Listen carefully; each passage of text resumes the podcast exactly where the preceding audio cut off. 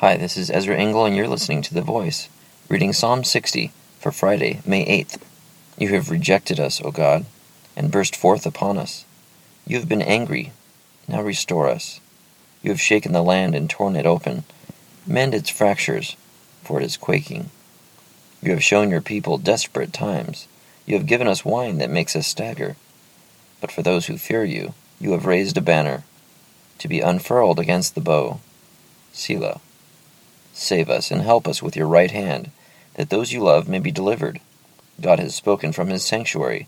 In triumph I will parcel out Shechem, and measure off the valley of Succoth. Gilead is mine, and Manasseh is mine. Ephraim is my helmet, Judah my scepter. Moab is my wash basin. Upon Edom I toss my sandal. Over Philistia I shout in triumph. Who will bring me to the fortified city? Who will lead me to Edom? Is it not you, O God?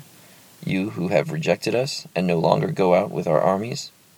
Give us aid against the enemy, for the help of man is worthless.